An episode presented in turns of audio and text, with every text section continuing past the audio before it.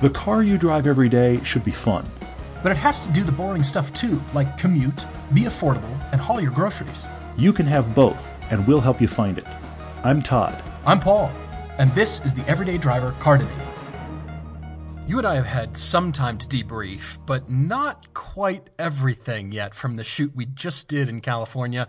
Not only was True, that happening true. simultaneously while we were on TV, debuting on TV, you've heard us talk about it almost ad nauseum, and it finally happened. So while we were debuting, yeah, yeah. then we were in California shooting two additional cars, the uh, uh, M3, so the brand new um, F80 M3 competition pack, and the Alfa Romeo Competition pack. Giulia Quadrifoglio, which was lovely, and got back, had a lot of shooting.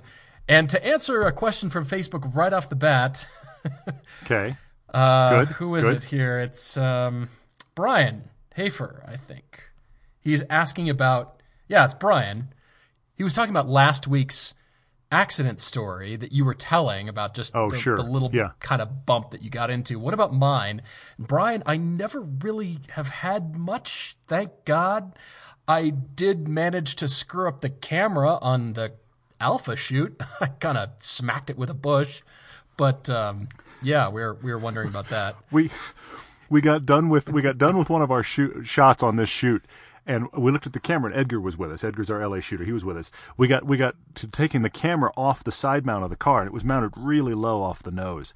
And Edgar looks at me and he goes, "This looks canted weird, different. I mean, it seems like it wasn't positioned right from when we started, but we had both looked at the shot and knew the shot was fine, and we just kind of didn't think anything of it because the shot was over and whatever. I'm watching footage later, and I can see the bush coming right on the right on the right on the edge of the frame. It's coming along the edge of the road. It's it's a bush that's hanging over the white line. And the camera nailed it and got almost pulled off the car, got like wrenched to the side. And that's why Edgar looks at the camera at the end and is like, Why is the camera looked a little canted? Well, that was why, Edgar. Well, So, the yeah. camera rig was kind of new and it was sticking out further than I'm used to, and I True. try to you know cut the corner and really tape the take the apex. I'm always apexing. We're always thinking that, and so I was just really hot on the inside, and the bush jumped out and smacked the camera. So all right, whatever. jumped out. Hardly jumped out. But this was an unbelievable shoot. I mean, both of these cars were, it, it was one of those things where I kept looking at you, I feel like every couple of hours, and saying, how are big, almost 4,000 pound family sedans able to do what we're doing with them? Yeah, no. I mean, we were hammering down canyon roads and having a blast in both those cars. And I felt like, and I'm not going to spoil anything here, but I felt like many things about those cars in comparison to each other were a little bit of a surprise to me. So mm-hmm. I was really glad we did it. I was glad to be in the competition pack F80 M3. We hadn't done that. The one we had in Icon wasn't a comp pack. So it was cool to have that car and to think about it in relation to other M3s. It was just a really good shoot. The footage is awesome. I'm incredibly excited. Yeah. So that will be the last episode of season one that actually will play on our 13th week mid June, and it will follow on YouTube after that. It is uh, one of our three new episodes for TV. Thank you guys for all of the response on that being out on TV on Saturday. We know it was early. We thank you for watching it on DVR. That does still count. Uh, tell friends, tell enemies, honestly. I mean, all of it will help us with season two, so we appreciate it. Yeah, and hope you're liking it, uh, liking the the first episode as well. And massive thanks to our sponsors as well for helping us get there. We really, really appreciate it. The problem with this disease that we all have, which is, oh, there's another nice car. Oh, there's another nice car. The problem is, and we talk about it all the time, where do you put them? You've got, you've got, eventually, if we had no budget limitations and no storage limitations, we'd all have a ton of cars. But at some point, you end up with that one has to get parked outside. Yeah, and you sit there having like, do you roll the dice? Do you have a fight with the wife? Which car gets parked outside?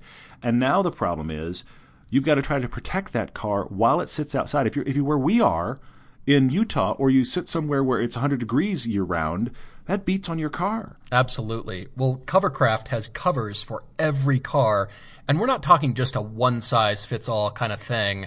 These are tailored for each model that on their website you can find your car, and you even got one for your FRS that had the the cutout for the shark fin Yeah. aerial antenna. I mean, this is Well, that's the thing. fitted they stuff asked here. that question. They asked that question. They said, "Do I have the little, you know, six-inch aerial, or do I have the shark fin?" Because it's two different covers. Well, so they're very, being very specific because it fits. And they do all these covers in a variety of fabrics I've noticed from the Kimberly Clark fabrics all the way to, you know, lightweight indoor storage. They've got a range mm-hmm. kind of depending on where your car is going to be. Is it, as you said, outside baking in the sun? Is it, you know, in the snowy mountains like, like we are? Where is it? Yeah. And then you can actually tailor not just the car fit, but the kind of fabric too, which is huge. So they've got a range of all these car covers as well as floor mats, dash mats, accessories as well. So they've got you covered with multiple brands, all under the Covercraft name. So we have two car debates to, to cover on this podcast. One is Sean, and the other is our friend Nicholas. But but the reason I think you've grouped them together, Paul, is because I read both of these, and we're having one of those moments where it feels like you have that friend that comes to you. You know, you know what it's like actually. It's when you get that friend that comes to you and tells you all the reasons they want to date that girl, and they're really not looking for you to go. You know, here's all the things I've heard about her that's terrible. They're looking for you to just go, yeah, I think she's awesome. So both Right. Sean and Nicholas are writing in and essentially saying, I think I found my car. Do you guys agree? What's interesting is that, uh, well, I don't want to ruin Sean's, but I do want to say about Nicholas up front. Nicholas, while I was reading yours, I thought of the car you should buy halfway through your email, and legitimately two paragraphs later, you said that car. So uh, we're on the same Well- page there. But let's cover Sean first. Agreed. And what this is doing, I think all of you listening to the podcast has hopefully enabled more critical thinking because you are writing in and you're going through stuff that, you know, we would as well. And, and now you're arriving at, I've got the list. I've either Mm-hmm. Yeah, driven yeah. these or I've owned these and here's where I'm at. What am I forgetting? Which is great. It's also causing Todd and I to dig really deep in our, uh, in our knowledge and, and jumping in here Yeah. for, for choices. But uh, you're right. They also both it kind of involved Lotus. Did you notice this? There was a, a another Well, common yeah. thread Yeah. being woven in to make this the All Lotus podcast, which I kind of found funny and interesting too. The budgets, Yes, but- not but necessarily. It's not like of both of them will Lotus, wind up But I agree. And it's not that either of these guys don't don't feel like you can skip ahead because it's not either of these guys are both supposed to be in the Lotus. That's not the case here. But they both kind of mentioned the Lotus Elise in passing in their email, and then it made me laugh. And then said, "Oh, hi, Todd," just because they know that you get close to the Lotus Elise, and I'm standing there waving the flag for it. So, uh, so that we are going to talk about this that. way, But everybody, Sean- follow me. exactly. I need to buy one of these just so I could say I had one because like here I Pied have Piper of Lotus. People would be like practically but around. but i've talked i've talked about him forever. The grand irony would be not having one but uh, anyway hopefully that will still happen one day. But but sean writes in and says he's 32 and he's had 17 cars. Incredible. um, my friend you don't have the disease. You have a nearly fatal strain. That is that is quite impressive. Um, he's had everything from he says a 72 blazer to a 05 hyundai accent and about everything you can imagine in between which means a range of cars. One of his favorites was a 2000 miata that he loved but it was the rare miata money pit. It just it wasn't a good one and it, it kind of broke his heart a little bit because he liked driving it when it ran so we've got a lot of things to talk through here about his current cars and some new options to try to find uh, a great new car for sean Absolutely. So he tells us that he always has the itch to get another car. Well, yeah, so do the rest of us. I mean, do you think I've stopped shopping just because I own the GTS? No, I, I love it. And I've given myself permission to continue shopping. Not that I'm going to do anything, mind you, I'm just still shopping. We love to shop. It's, I guess, our equivalent Yeah, of, yeah. you know, going with your wives and girlfriends to this store and, you know, like whatever, I'm going to hide out in the dressing room and, you know, they're shopping and whatever. And that's what we're doing. We're just still shopping. So, yeah, never buying, not necessarily buying, but This this weekend, you and I were sitting at a restaurant with Edgar after the shoot day. We're sitting at a restaurant with Edgar, and a Corvette C7 drove by, and I just kind I I will poke fun at myself. I went off on this big soliloquy about all the cars that I could buy for forty five grand. Yes, never you mind. did. Yes, you did. Never mind the fact that I don't have forty five grand to spend, mind you. But I just I saw C7 go by and it was just this. Let me tell you everything I could buy for forty five grand, and then I was done. And, I, and and and you looked at me like, well, there's another day at the office. And Edgar looked at me like. These people really are insane. These two guys are Exactly. just, they're just completely insane. But this is what we do. That's it's totally fine. I mean, I was unfazed. Of course, this is what we talk about. The other symptom Uh-huh. of Sean's disease here is that he can't leave his car stock. So Mm-hmm. he's got a BMW. He's got a 135i that is currently right around 340 horsepower. Wow. So Sounds like fun. Yeah, Sounds like a blast. so he's got this car.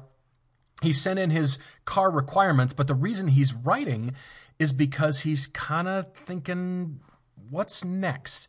So he's got this 8 135i. He's also got a 2000 Jeep Cherokee Project that apparently sits more than more often than it gets used, but he's got so much time and money and effort put into it that it is going nowhere. The Jeep stays, but this tune modified 135i is sort of this is your your burnt offering here. This is what you're gonna offer up maybe to uh, to change out here. And so I look at your list. He's got thirty thousand to spend. He's trying to cap me really hard at thirty grand, but Sean, unfortunately, you did write to us, and that was your first mistake, my friend. This is this is true. Yes. Uh huh. So he says he thinks he's done with BMWs. But the reason he's got this Lotus connection is because he likes small, lightweight, not necessarily super powerful cars. So he doesn't need 500 horsepower. I mean, 340, he says, already too much for the street. I believe you. Sure. So Yeah, his list yeah, yeah. here, It's hard to use that. It kind of is. I mean, how many burnouts can you do before you're on to something else, right? Well, you can you can do many, but it's the problem of I mean he's he's riding from California, and you know obviously every time we go to L.A., it's one of the things we're boggled by is because you'll be sitting in traffic behind a 500 horsepower AMG, and you just think, what are we doing here? You know, we're we're creeping along. What Mm-hmm. Yeah. you and I had, I mean, the the M3 was 440 horsepower, and the Alfa was 500, and we spent a good amount of time creeping along at walking pace. Yeah, we did. So I mean, if this is if this is your life, you do start to wonder about when am I going to use this power? Not that it's not fun, but that's the question. And his 135 has been a commute car, and the commute has pretty much gone away. Mm-hmm. So mm-hmm. that's kind of made him go, okay, I, let's get something focused and fun. Let's hopefully return to the things he liked about the Miata without having a car that didn't run, sadly. And of course, all of these things make him think Elise. So he's thinking, okay, I, that is my front runner. What else should I consider? You've given us options for what you should do. I do think your best option in general is, yeah, you don't like the 135 anymore, go ahead and sell it. You know you're going to keep your Jeep. So that gives you this money to work with so we can talk options. I also love, I don't know if we've had this before, but Sean sent the list of cars he would like to own but can't afford. Yeah, he, he That's included part it this with the ones he could afford. It was all in one big list here. You notice this? It's just just so you know, here's the stuff that's twice my budget that I really wish I could buy. Now let me give you the list of things I could possibly afford, and the Elise is on the higher end of that. But I've got um, I've got kind of a drive list for you, Sean. I, I see why the Elise is for you, but I've got a drive list for you that I want to cover as well. Oh, I've got a buy list, Sean, but there's a few Oh, good. few more things the audience needs to know before we jump into these suggestions. First of all, he doesn't really like convertibles. Okay. Again, mm-hmm. as we've discussed, doesn't need tons of power, not, you know, all the power on the planet. And he loves light cars. We've covered that. And he also comes to the Mustang, the new GT350, which has just driven him up a wall. He wants one so badly. Mm-hmm. And the mm-hmm. other car that we've mistakenly got him onto is original Acura NSXs because of Yep, their yep. price. And I am going to continue beating on that drum. So I'll get right to it. Good.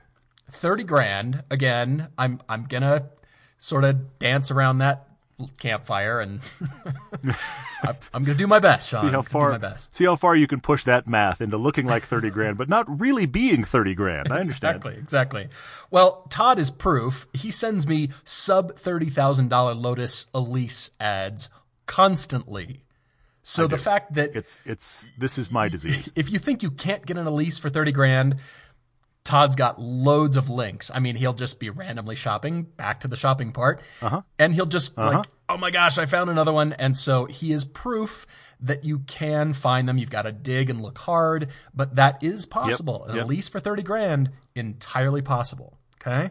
Yep. So we'll Definitely, definitely, and a decent one. there. Now, I will say, I will say, Sean, for thirty grand, what you're probably going to wind up in is an 05. Now, in 06, they changed the seats. They are actually, I mean, we make fun of them, but but the seats are actually a little bit more comfortable in 06 if you can get them. Now, the alternative would be you get an 05 and you maybe upgrade to the Exige seats, which are about thousand dollars. Can you tell I've looked into this? Yes, I have. But most of the ones that are available for less than 30 are going to be 05s. Uh, the otherwise they're going to be pretty similar. Now you get farther up, you've got more chance of getting traction control and an LSD and those kind of things. Those aren't really a reality on the 05s, but uh, they also aren't going to be things that are going to keep you from enjoying that car either. So um, just keep that in mind. I mean, obviously the newer you can go, the better on that. The ones I love are all the 08 and up factory supercharged ones. Those are 35 to 40. So you're going to be looking at the 05s. Telling if ya. you can find an 06, do it. See, I told you, everyone. I told you. I, yeah, living proof. Anyway, but Yes. with I those can't stop seats, myself. It's mm-hmm. not like you're getting, you know, ace bandages wrapped around an old barbecue grill. You know, they're decent. You can. It's not like they're super uncomfortable. They're They're- they're, fine. They're surpri- It's not like they're super uncomfortable. The next time you go into a bedding store, if the salesman says it's not like it's super uncomfortable, you know what? Don't get that bed. Uh, no, no, I hear you. I mean, the thing is, the thing is, we are spoiled on seats. And Look, I'll I'll be ridiculous for a second. After we drove the M3 and the uh, Alfa this past weekend, I keep teasing it, but it's just so just current it's on so my teasable. brain. It's very teasable. Yeah, I, I, I, I got I got back in the FRS today. Both the Alfa and the BMW had fantastic seats, but I Yeah, was they did. pleased to get back in the FRS today and just think this car has great seats. It Yeah, just oh, does. oh, yeah, it's it just got does. really It good seats and a does. nice driving position for a car that's cheap. So, you know, the thing is we are kind of spoiled for good seats. The the Lotus because it's so tiny, its seats have to be tiny. And so there are people that get in a Elise and 10 minutes in they're uncomfortable and it'll never get better. I'm I'm sorry, that's a reality. and the and the 06 and up were better for lumbar support and and so even though they're still really really thin seats, they are a little better for that. We of course are still talking about small Lotus Elise seats because that platform is so small to begin with. Yeah, exactly, exactly. All right, well, back to it here.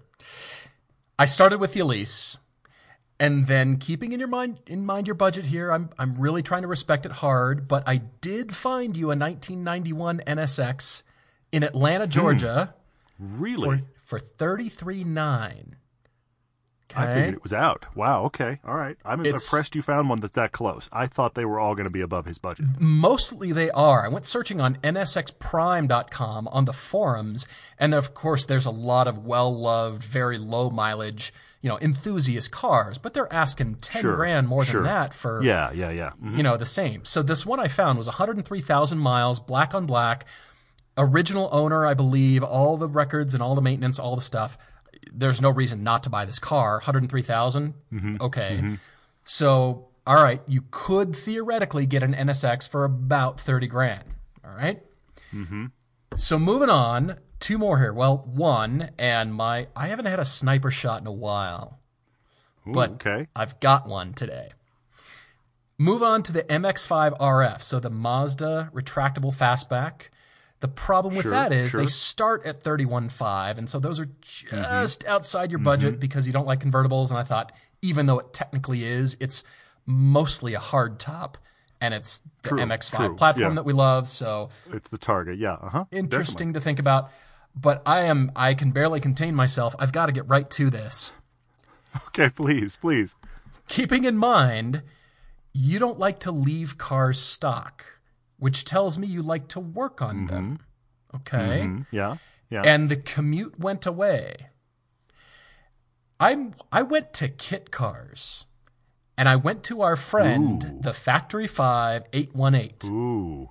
Okay. We haven't All talked about this Yeah. for a long time. Now, I haven't priced them out to be honest, and if you want to keep the price down, you're going to have to build one yourself. You're going to have to do most of the wrenching True. yourself. True. Yeah. Yeah, but yeah. they still might have their SEMA show car available for sale if you walk in with, you know, hey, I want to buy that car. Mm, yeah, Interesting because this is something you could theoretically keep modifying, keep wrenching on, keep working on. It is very unique, very different. Yeah. It checks all the boxes of lightweight, not tons of power, all those things. It's very much scratches the itch in a different way, but the itch is never going to go away. It'll just be slightly dulled and and Yeah. it Yeah, ebbs yeah. and flows. But 818, Todd, you and I were talking about this for me for a while, and I, of course, went We were. We were. again, but I, Yes, shocking. I Uh-huh, still yeah. intrigues me. And so I thought kit cars after all this stuff, and there's good ones, there's bad Mm-hmm. ones. Factory fives way up at, up at the top. So what about an 818? Go check these things out. That is, no, I think that's a great one because the thing I hadn't thought about in that, but I really see, I see your your uh, thinking there, because the thing about the 818 is under the under the skin, you've got uh, WRX drivetrain. Right. So right. think about how much modding capability is out there, how much of a modification and customization world is there is for the WRX STI, all Exactly. of those. If you Right. want to make it, if you want to have it be the 240 horsepower version, fine. If you want to have it be the 400 horsepower version, you're modifying a WRX or an STI. Right. There's so much information out about there. There, it's crazy. That's what and makes that it so car is intriguing. yeah. Yeah, going to be crazy fast too, and and very unique and lightweight. I like that you went there. That's cool. I have kind of a drive list because I, look, I want I want to kind of close the Elise circle real quick with Sean and just say. He says three or four times in this email, after we get past the paragraph singing the praises of the GT350 he can't afford, then he goes Right. into a new section, okay? The new stanzas that are just about the Elise. And he keeps going, I've thought about this, I've thought about that car, I've thought about this other car, but I keep coming back to the Elise. Mm-hmm. Sean, there's a part of me that thinks you're going to need to own this car just because otherwise it's going to continue to be that thing you haven't quite done yet. It's the girl that got away, and you just don't know if you'll like it. Let's just say, for sake of argument, you buy the Elise, and six months from now, it's just not right. You just are kind of hating it. But then you know. If you're trading up cars as fast as you clearly are, there's a part of me that just says, at some point, if it's not this car right now, at some point in the future, you need to get, you're kind of like me in this regard, you need to get in the Elise so you can say, I've really owned that and I know what it's like. Yeah. So right, right. maybe that's right now. But I, even if you don't get in the Elise this round, I think it's clear because of the um, number of times you circle back to that car that you're going to need to get one just to just to solve that. Otherwise, I think it's always going to bug you. So I will say that. Um, but I'm going to give you a drive list because there's Okay. other cars I think you Right. need to drive that you haven't driven. One of the surprises for me here from you is that you liked your Miata, which you also say multiple times, and then you say, "I don't want a convertible." Right. I, right. I, I don't I don't mean to be that guy, but Sean, you know the Miata's a convertible, right? Um, it was a car you liked with the, and by the way, the Elise uh, really doesn't have a top either. I, I'm just I'm just making this little observation here.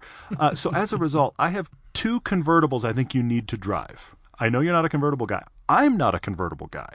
Two you must drive. Have you driven the NC MX5 with a hardtop? You have 30 grand, you could get the nicest one on the planet for 20 and have money left over to play with it. That's true. That's true. That, I the think- hard top I forgot about for that Yes. car. Right. Yes, the retractable hardtop on the NC Miata. Let's say you get one. I'm just throwing it out. there. Let's say you mm. get one for 15 to 18 grand, and then you just start playing with it and you turn it into whatever you want to make it. Come on, man. I think that's, That's a real serious consideration. So I think you need to drive that. Another uh, convertible you simply have to drive. If you haven't driven it, you must drive it. Forget that it's a convertible. The S2000. Please drive that car. I got in Edgar's again this past weekend, and every time I get the chance to drive an S2000, I just get out and go, that's a great, great car. And it is, in many ways, the half price Elise the the way that it feels in many ways and the compromises that it requires and the fact that you've got to wind the engine out all these things are the same thing as the Elise. It's just a car that's running about half the cost. So give an S2000 a drive because that's really worth it. The uh, the third underhanded sly tie-in that I kind of did with these two emails, these two guys, is that Nick, our next car debate, he actually owns a Honda S2000 Mm-hmm. that is already modded and specifically for autocross, and it's for sale. So I did notice this saying, that's sort of the third tie-in there, Sean. He's selling one. I If did notice this Have Sean a if you- flicker of yeah. interest. Yeah. Nicholas might might have a might have a car for you. That's very true. I did notice that as well. But you but honestly, before you go Elise, you at least need to drive those two cars. Of course, we are dancing around the fact that the 86 platform exists as well. You're saying power is not important. You want driving experience. You like things about the Elise. Yeah, You want driving fun, usability, uh, modding scene. The 86 platform all day long for that. It just it that that's everything you're talking about. It isn't as special as the Elise, but of course here I am talking. Uh, here I am a guy that desperately wants an Elise. I could afford an FRS, so you know this is the world we're talking about. Um, so that's out there. Um, and then uh, look, it's the usual suspect. I have to bring it up. For twenty grand, you could get yourself a Cayman. Now, that's not really a car that you buy and you do a lot of modding to. You can, but it's not really what happens with most people that buy a Cayman. So I think you need to try to drive one of those as well. It is, this is a weird mix here, but imagine taking an Elise and running it through a, uh, G, a Volkswagen GTI flavoring to make it more usable. Yeah. That's Yeah. what the Cayman is. You know, it's, it's a much more car usable, wash. better in. Seriously, it's a much more. u- It's got a big helping of GTI on the top. That's what we're talking about. Exactly. So go drive the Cayman because it's the much more usable Elise in many many ways. Uh, I think that's worth it. I there. Uh, having said all of that, I still think you're going to have to own a Elise at some point because it is a car of your obsession, and we get that. And there's no way to solve the obsession other than go get yourself one. I'm dreaming about NSXs for 33.9 now. See what you did, Sean? Got us all I know. flustered and bothered It's again. It's t- it's terrible. Look, the the internet and car lust is one of the worst things to happen to me. Really is. I just randomly wind up just looking. I will think of a car and be like, "Wonder what those are running." And and five minutes later, I'm el- I'm elbow deep in research on that car, And and, then. I, I have to kind of step away. You, oh you yes, of justified course it. I You're sold on one. Mm-hmm. Hey, I told you that the the first Cayman that I own is now for sale, currently for sale by the guy who bought it from me. He's asking twenty six seven fifty for an 7 mm-hmm. Cayman S, fifty two thousand miles. Not a problem. I'm thrilled to hear that, and he upgraded Yeah, to a GT4, yeah. so I'll put it out there again, Cayman for a lot Yeah, less. seriously, and, uh, and a nice one. Yeah, I mean, the thought crossed my mind. I told you this last time. What if I bought that know. back? I Huh. know. What if I had an all Too bad that money doesn't exist. What would that be Yeah. like? Huh. Yeah. Anyway, it's um it's dangerous. So we'll just have to It is. continue with Nicholas. Sean, thank you so much for writing in. We hope that helps, but probably not. Mm-hmm. I'll be honest. Well, but but but it it here's the thing. He's asking kind of permission for should I go get an Elise, and everything about his story kind of says I think you need an Elise. I you know I mean I know we've spent ten minutes on it, but uh, just to wind up there, but we kind of wanted to walk you guys through the story as well, and I think I think it's a car that's just going to haunt you. I do. the car that haunts you. Yikes. I mean, You're going to have to own not it then. Not in a, It's- not in a Stephen King novel. No, way. but I'm it haunts your that, dreams but- and haunts your bank account exactly. and everything else. Keeps showing up. Yeah. Mm-hmm. Mm-hmm. All right, Nick. Well, thank you so much for writing in. As I mentioned before, Nicholas is south of Boston, about 45 minutes, and owns a Honda S2000 that Matt Farah did a one take on. So if you want to see Yep. that, go search for that red Honda S2000 there. Currently modded, Yep. light mods. He's had the Miata. He's had a Fiesta ST. Ah, gosh, currently owns the Subaru Impreza and is also Mm-hmm. writing in and pretty much asking for permission to buy the next car. I think you need to Yes, give yes. yourself permission because you you've named the greatest hits that we love, the drivers' Oh, yeah, cars. yeah. And interestingly, as both these guys rattle off cars and things that interest them in, you know, things that interest them as far as driving dynamics and fun cars, I think about what future offerings are coming that we know about from car manufacturers, Mm. and it seems pretty limited. It seems like car manufacturers are just still not really feeding this. They're not giving us the next S2000 yet. They're not giving us the Supra yet. All these things that we're wishing and waiting and hoping for because a lot of these greatest hits are 10 years old already. Yeah, yeah. You know, And they're all- they're products we talked about it a lot. They're all products that are really hard to justify. You know, if you're gonna if you're gonna yeah. sell however many million middle of the road straight laced family sedans, and we could maybe sell a few thousand Focus sports cars a year. it doesn't take long for the accountants and the lawyers and the CEOs to go, you know what, we're not making the sports car. I, I, I get it from a business perspective. Right, right. It, it's frustrating for me as an enthusiast, but thankfully we do have some really good used options right now. I mean, there's some great stuff that he's already owned. In fact, he even took the Focus ST off of his own list because he's owned the Fiesta ST and enjoyed it. But uh, and even he even uh, his acknowledgement to me here is is that a friend has a, a Elise that uh, they are kind of co-racing. So Nick has regular access to an Elise, so that's not on his list, and he just kind of waves at my Elise interest as he passes. Uh, but hey, you're driving one regularly, and I'm not, so kudos to you on that.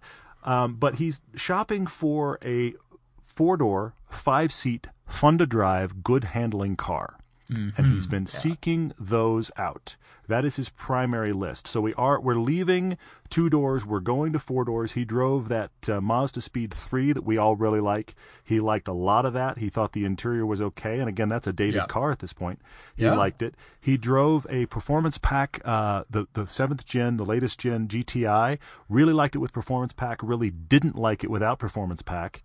He was thinking about all of these, and then he. I'm reading this email. I, I wish you were there with me because I was reading this email, and I'm reading and I'm reading and I'm thinking about cars for Nick, and I'm thinking about okay, 20, 25 grand, and I'm reading the hot hatchbacks. I'm going, I see why you like that, and I'm thinking, and I thought, you know, I wonder if I should recommend an Evo X to Nick.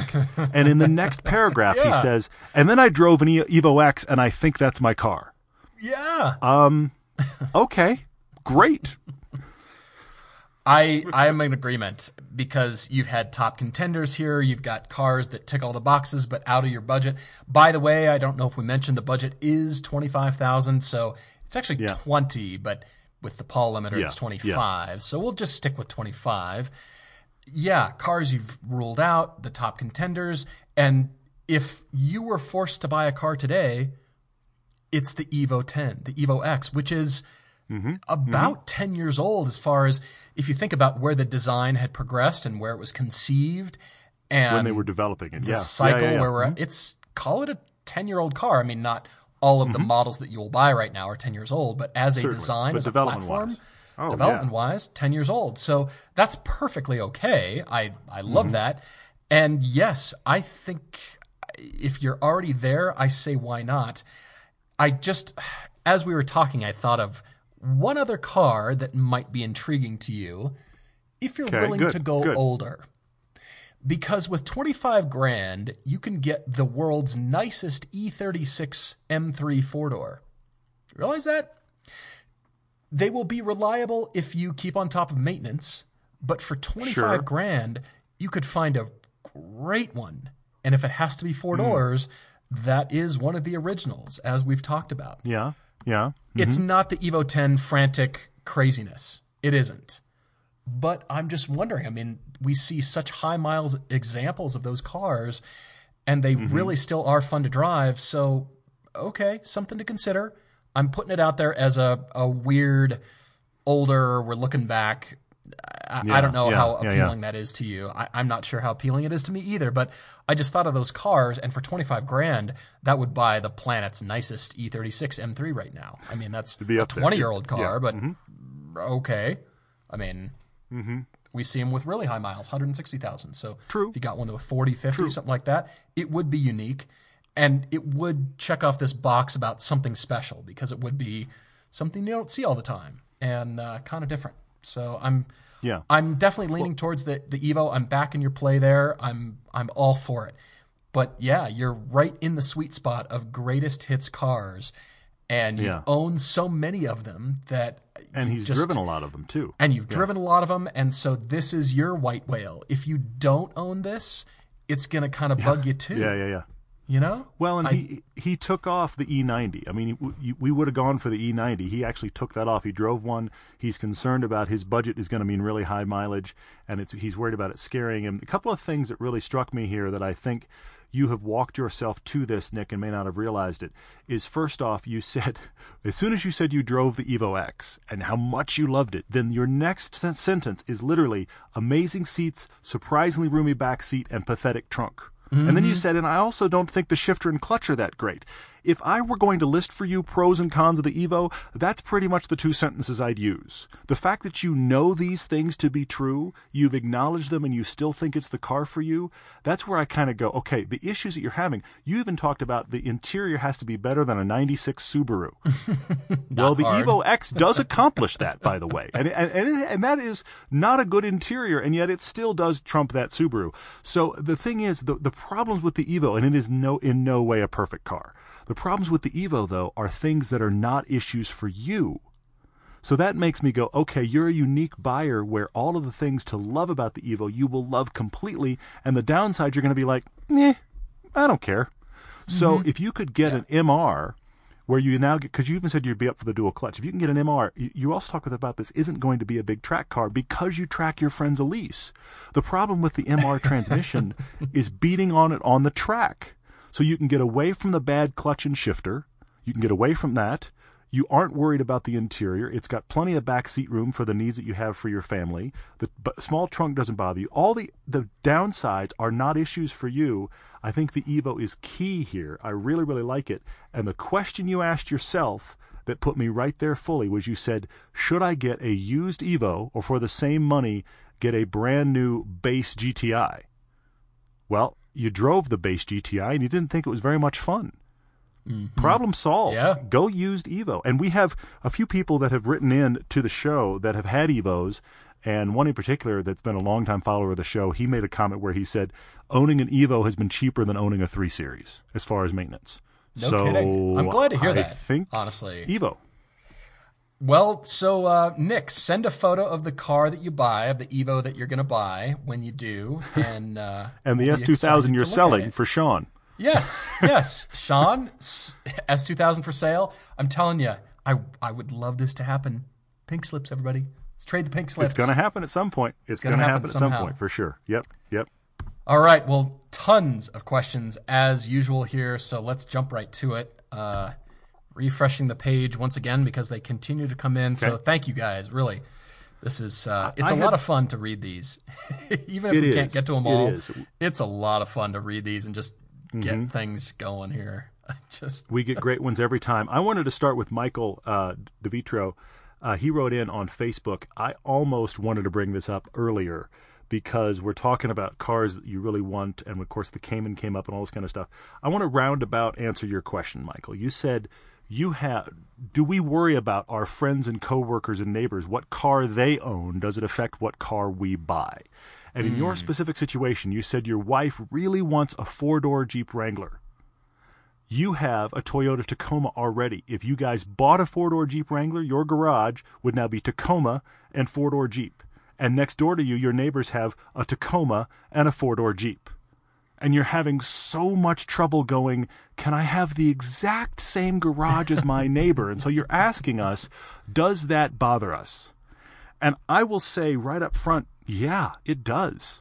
I'll give you a personal example. We were sitting around talking about cars this weekend. Again, I was telling you about talking about cars with Paul and Edgar this weekend.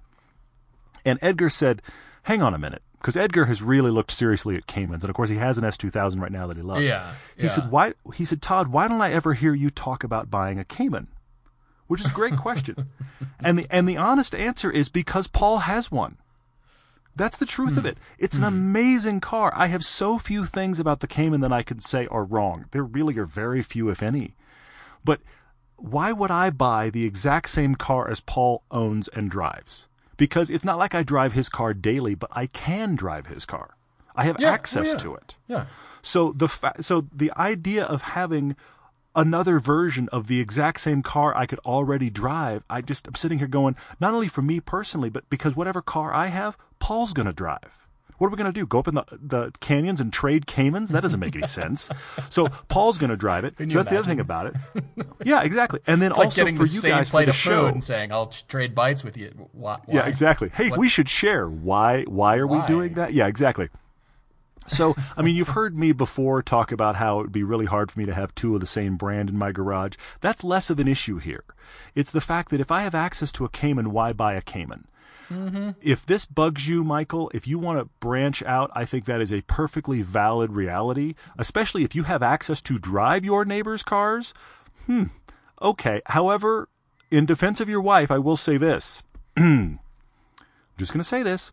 What if you get her that four door Jeep Wrangler that she really wants and you sell your Tacoma and you get something else? Oh, I'm just saying. Because that's then two cars you- though. Yes, but but but what I, but what I'm hearing is what I'm hearing is Michael saying my wife, she who must be obeyed, really wants a four door Wrangler. So I'm hmm. saying, Michael, hmm. solve that problem. Four, you want a four door Wrangler, babe? Here it is, awesome. However, I want to get rid of my Tacoma and get a blank. That's a worthwhile hmm. conversation. I'm just saying. And then your garage doesn't match, but she still gets the car she really wants, and you can try something new. So that's my solve. So the solution here, if I read this right, is don't just buy one, double down, and get two new cars. I like it. Well, but but new to you. They don't have to be new new cars, but new to you. No, I I mean, know, here was the thing. Within a six month period, my wife and I went from a GMC Acadia and a Saab 9-2X. In a six month period, we went to a Cayenne and an FRS. Now that wasn't really our like. We didn't go into that calendar year and be like, we should trade both cars. But it was just a progression of the 9-2X was getting old. My wife was sick of the Acadia, and look where we wound up. But we're thrilled. So that's why I Mm-hmm. think that's the case. Hmm. All right. Well, Joshua Jackson writes to us about used cars and uh, purchasing them. And which is more important here, the miles or the age of the vehicle relating specifically to reliability? And his example here is an 07 Cayman with, say, 25,000 miles versus a 2010 with 75,000 miles. I think it just kind of depends on uh, the pre-purchase inspection, Joshua. It's it's your own personal sense if it's you know is is the car being purchased from a used car dealer or is it an individual owner? There's a lot of things to weigh here. There's a lot of maintenance that comes into picture. Uh, you know, is it Agreed, the agreed. original owner, higher, higher miles, but they've really, really maintained it versus 25,000 miles and you're not really sure where the car came from. And in some cases, sh- you know, I, I feel like the car should be driven to keep fluids going, to keep things moving around and that kind of thing. Of course, wary of high miles, but high miles can also just mean cruising, interstate, freeway kinds of cruising, which is not a bad thing either. So you, Mm-hmm. there's not really one answer here. I would say that is across the board all the time. Never buy old cars with, you know, low miles or whatever. Not necessarily, but you know, cars that sit, seals can dry out. You know, fuel in the gas tank can go bad. All those kinds Sure, of things sure. Tires, flat spotting, you know, brakes, even plastics and rubber, you know, they start to deter- deteriorate. So Yeah, you've yeah. got to take that into consideration. But if it's been used and things are constantly being, you know, fluids move through the system, all that kind of stuff, I, like I said, it just kind of depends. You're going to have to use your best judgment on where the car came from and who's got the maintenance records and what's been done to it and all that kind of stuff. Because I will say, in some cases, buying a pretty late model car with higher miles, not a bad thing. It's just, I agree. No, uh, okay. All right. yeah, the history history I would say invariably history and ownership style is more important than mileage. I- Yeah, I would almost yeah. say you can apply that across the board. Now, sometimes if you're buying used, you can't find that information out. If you can find out the history of the car, I always think that is more important because then you at least can see, okay, here's how it's been treated and what's been done. And so that is, I mean, every car is going to need stuff eventually. That's how it's going to wear out. But having that reality, I want to speak to the two you brought up, though. I will say this keep this in mind. If you bought the older Cayman with the fewer miles, starting in 09, they revised that Cayman. It became the point two. Mm-hmm. Right, So the 2010 would be the revised one. And the 2010 with the revised one is now completely out of any IMS issues. So if you're a person that was going to spend 1500 two grand to get the IMS thing solved, okay, you aren't going to have to on the newer one. That's one part.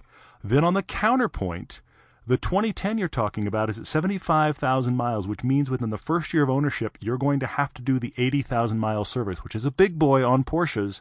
So that's going to be Yeah, yeah. plugs and brakes and everything. So that's going to almost be the same cost, almost, as getting the IMS fix, fixed on the old one. So you got to weigh your realities. My point there is, if you're buying, if you're debating between two versions of a car, I would also look into has some sort of problem been fixed in the newer variation that now I don't have to worry about. that can be a factor as well. And that justifies your higher mileage, and therefore, okay, fine, yeah, go for it. Yeah, it could Um, be. And I'm not saying I mean it's gonna it's gonna depend car to car. We're not encyclopedic about this reality, but those are out there that you can look it up.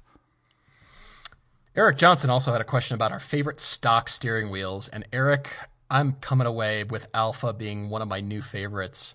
I really loved that steering wheel. It was a slightly smaller diameter and had, I think I counted at least five different materials that went into the construction. Tons.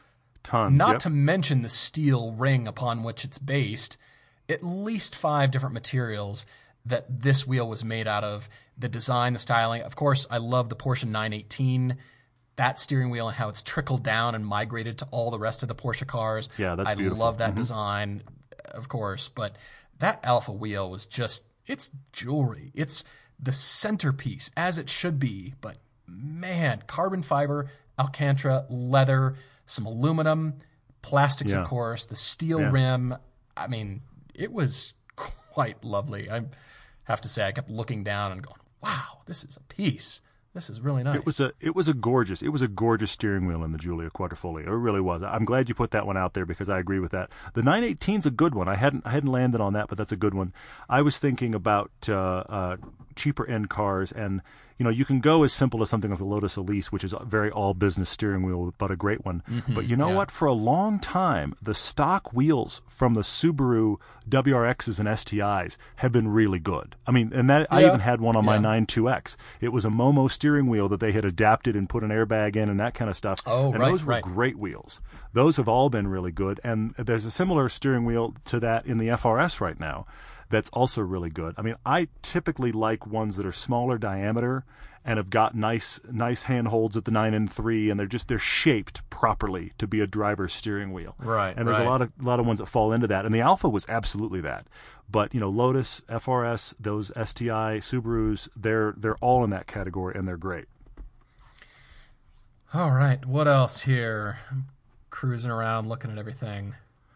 I had one from uh, PD Muir on uh, Instagram asked about Audi S models. He made the comment that we don't often talk about them, and he thinks they're kind of awesome. He's kind of drooling at them from afar, and so he's saying, "Is this a good idea, or is there a reason we don't bring them up?" The thing about the S models are this: th- they are they are fantastic cars. They are really good cars. Generally, the S versions of Audis. I'm trying to figure out how to describe this. It's they have the same problem because they're, they're a Volkswagen product. They have the same problem for me personally. Now I'm only talking about myself. They have the same problem that the GTI does or the Golf R does, where I'm going to stay with the Golf R. It's a great performance model. You put it against the equivalent performance model of somebody else, it's not quite as fun to drive. Taken alone, very fun. Taken with the competition, the competition is often more fun and the Audi is a little more refined. Is That's that why a we're always thing? pitting cars against each other and driving Exactly. them back to back. But but is that a bad thing? It depends entirely on your usage. If if you're using it to commute in or do long grand touring kind of drives, get the S Audi. Do that. You will love that car. If you're hucking it down a canyon road, the S does well, but I can think of cars I'd recommend over that. So it's really going to come down a lot to usage because S3, 4, 6, even the the S5 we drove years back, the S5 first gen S5 turns my head every time I see one. And they're great to drive Yeah, they but are. they don't come really up a lot of times because there are cars that if you're really chasing just the tactility i know that's an odd word for me to bring up all of a sudden but that kind of tactile sense of how it relates to the driver they're a bit muted compared to some others They've really added the luxurious flavor and a bit of the isolation that Lexus is known for, even though the Lexus mm. IS is really quite great. I mean, it's it's hard to just assail that for only luxury anymore, but I would say the Audis are really adding in the luxury element to pull in buyers that wouldn't necessarily gravitate towards, you know, BMW as a brand, something like that. So you can't mm. lump in the Germans altogether as you know the sharpest driver focused cars or the only just the highway cruising autobahn chewing you know high speed cars i'd say audi is somewhere between mercedes and bmw in terms of luxury and enthusiast agree. qualities I agree. Yeah. because they do Yeah. Offer think that's an some stick point. shifts you know mercedes doesn't BMW Yeah. generally does. Audi's somewhere yeah, in the yeah. middle, and depending on the model, depending on the specs, they kind of go back and forth. Sometimes they compete, as you said, with the S3 over here. Brilliant car, loads of fun. Mm-hmm. But then, you know, they gravitate towards the high end too. They're not necessarily known for one thing or the other. You know, BMW is, you know, we are performance driving. Mercedes is Yeah. rarely suggested because so many of you ask for automatic or for manual transmissions rather than automatic transmissions. We Hmm, love Mercedes and especially what they're doing right now. And I'm always Yeah, kind of hunting for those opportunities. Recently, we had one for the new C class, hunting for opportunities to recommend them because we're just coming away impressed. But then we think, you know, we think, all right, okay, so it's an automatic transmission. Will this check the boxes of every enthusiast? Not necessarily. You've got to be, you know, they're looking for kind of a certain buyer, and that's Yeah. that's fine. Um, so yeah, I, I feel like there's somewhere, somewhere kind of down the middle. Um, It's a good Anyway. description. I like that. I like that. Yeah. I liked Cars and Comments. Their comment on here about whenever it comes to movies, I always like dicing it up here about uh, Okay. movie car chases. What two cars would we choose to be in a movie car chase, and what roads would we stage it on? I mean, this is endless blue sky question here, of course. Sure. I'm just Yeah, kind of uh-huh. thinking about electric cars and you know somewhere I don't know maybe city driving, but letting electric cars really you know really let them run something like that. Hmm. I, I don't know. That Has that sounds like some some movie of the future is where you're dealing. In fact, I saw my bit. first. I don't even think I mentioned this to you. Edgar and I were in the car together. I saw my first Chevy Bolt in the wild when we were in L.A. Oh Drove yeah, by I passed was it. like, I oh my meant gosh, to point it out. I'm glad Yeah. you saw that. Yeah, yeah, it was pretty cool. Yeah, it was interesting to see that. Well, that that would be the modern version of the Bullitt movie is to do the all electric car chase. It would be the Tesla versus the I'm not sure.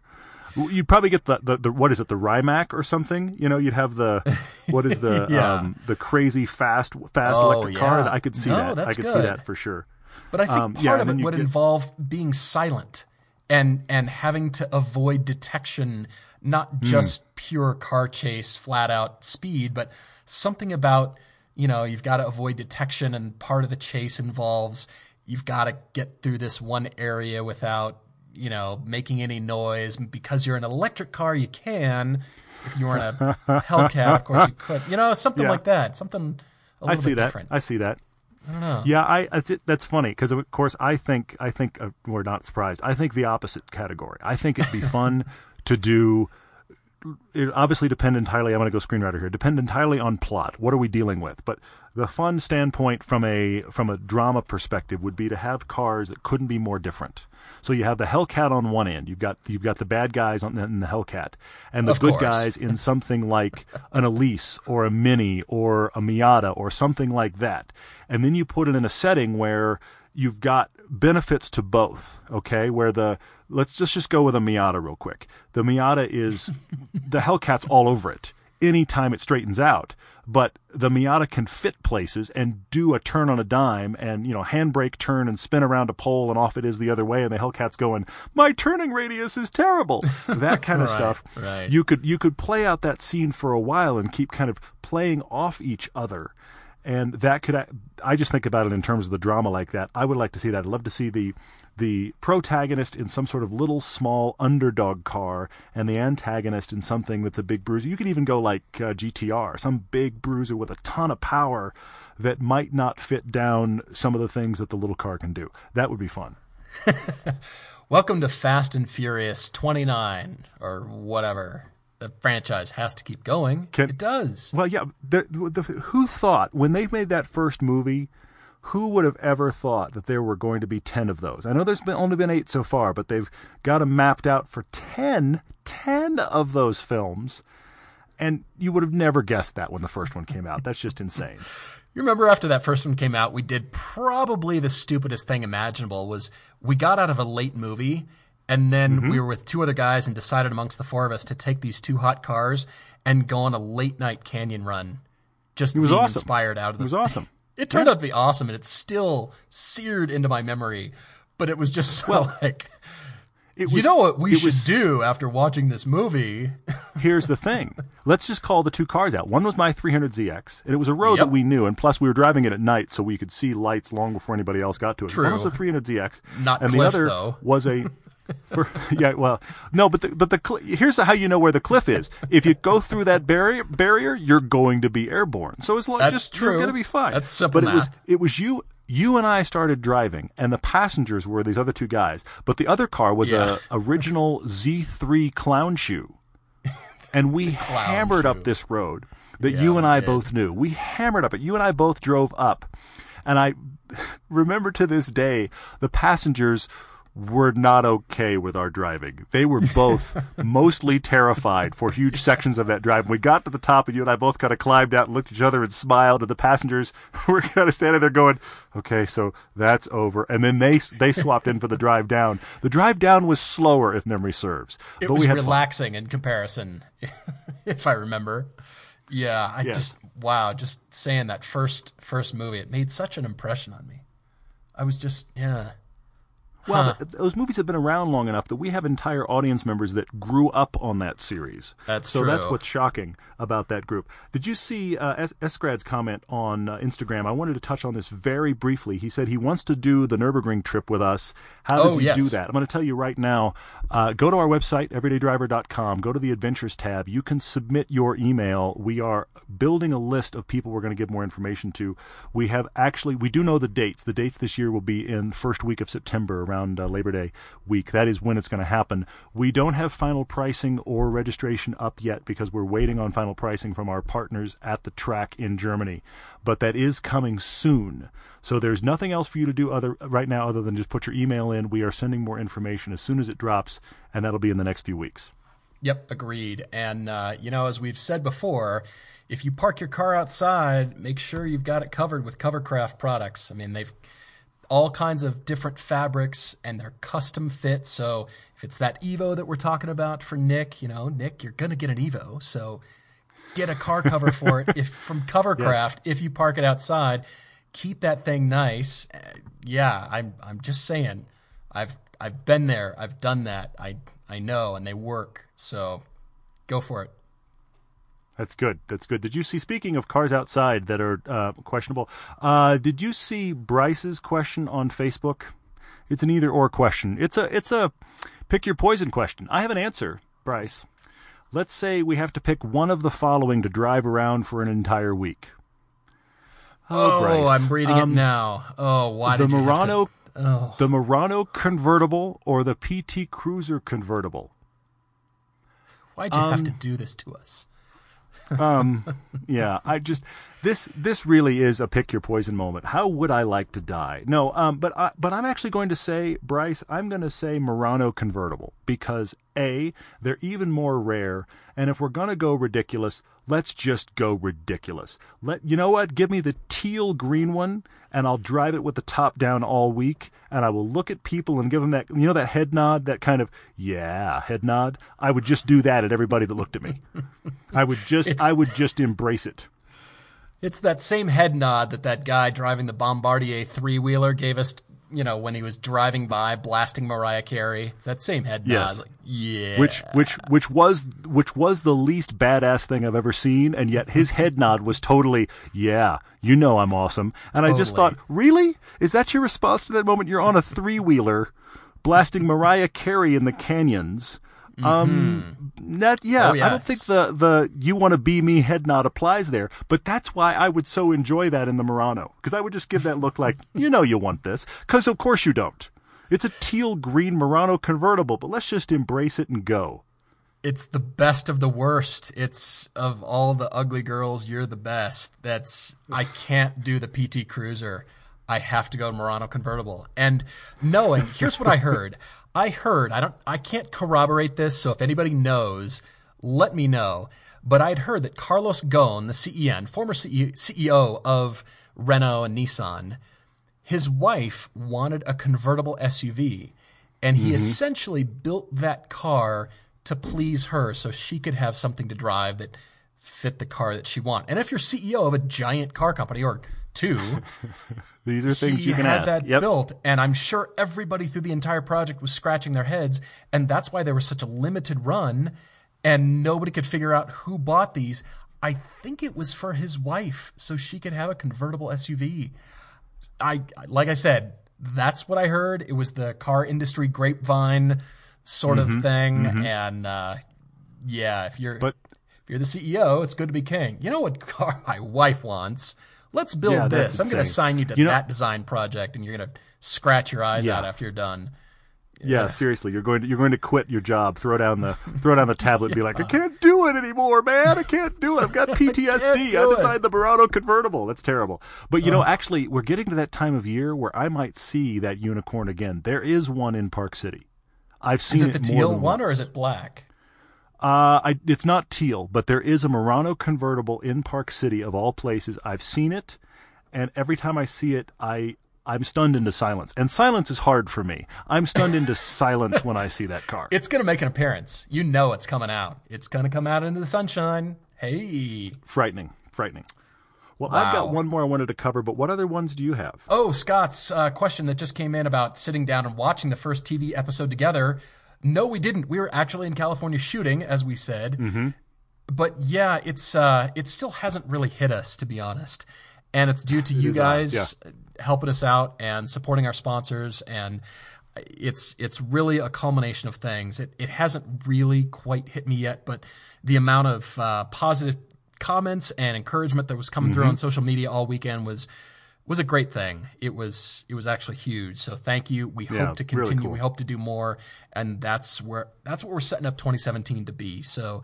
Yep, Haven't done it yep. yet, but I have it recorded on my own DVR here, and I'm ready to sit down and watch it because you and I need to need to see. We want to see what the final version comes through and gets shown off as. Well, that's the ridiculous thing. I mean, this is how hardwired I am from all my days at New Line, watching movies over and over, so we knew what the final product would be in the theater. Yeah. I've trust me, I've seen all the episodes.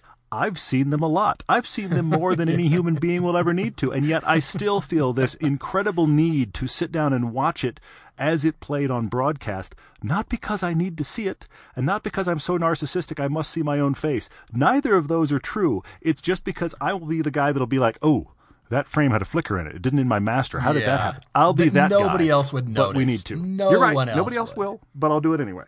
Yeah, yeah. It's it's very easy to be critical of your own work. Let's put it that way. But we got a lot coming this year. I mean, the, the, the whole plan this year is a combination of doing stuff for TV while keeping everything else fed.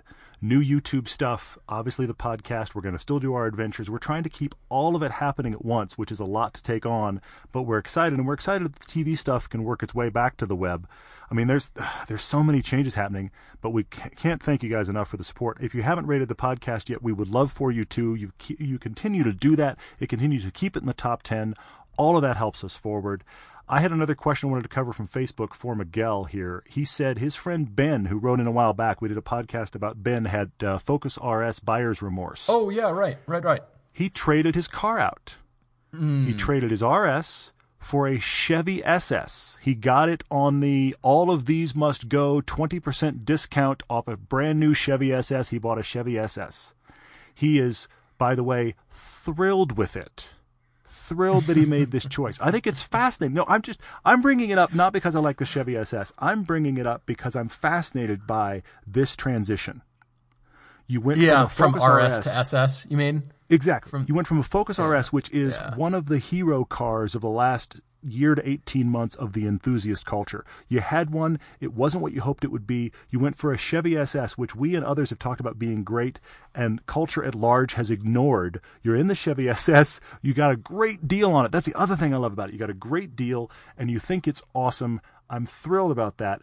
The question buried in here is do we think that the SS will hang on to its value like Elise's because they're limited edition. I hate to say it, Miguel and Ben, I do not. Nobody bought those cars. Those cars got overlooked. They weren't styled interestingly enough. They couldn't. uh, Here's the thing: the Elise sold. The Elise was limited edition, and they sold them. They sold them at, at Yeah, cost yeah. or above, and they've hung on to their value because it's a, a unique car in the market. The SS was mostly ignored. I think, unfortunately, in resale, it'll continue to be ignored. I don't think they're going to hang on to their value, but you got it for 20% off, so victory. Well done. Yes, agreed. It's hard to speculate on any newer car like that, especially a Chevy and the fact that it is a four door Chevy. It's mm-hmm. hard to say these cars are going to go up in value just because of the limited edition nature. I mean, there were Isuzus yeah. from the 80s with handling by Lotus that were very limited in nature. We don't hear about those cars anymore. So I hate to tell you, I'm with Todd on this one. I don't think it's going to go up, but who cares? You got a great car and you got it for a Agreed. great price and you're happy with it. That's the best part ever. So Absolutely. Absolutely. I I agree. So we'll leave it there and uh, really really thank you guys again for all the support. If you haven't caught it on DVR yet and you did watch the first episode, episode 2 is coming next week. We're looking forward to sharing and keep writing to us with your questions on the website or everydaydrivertv at gmail.com. And in the meantime, cheers.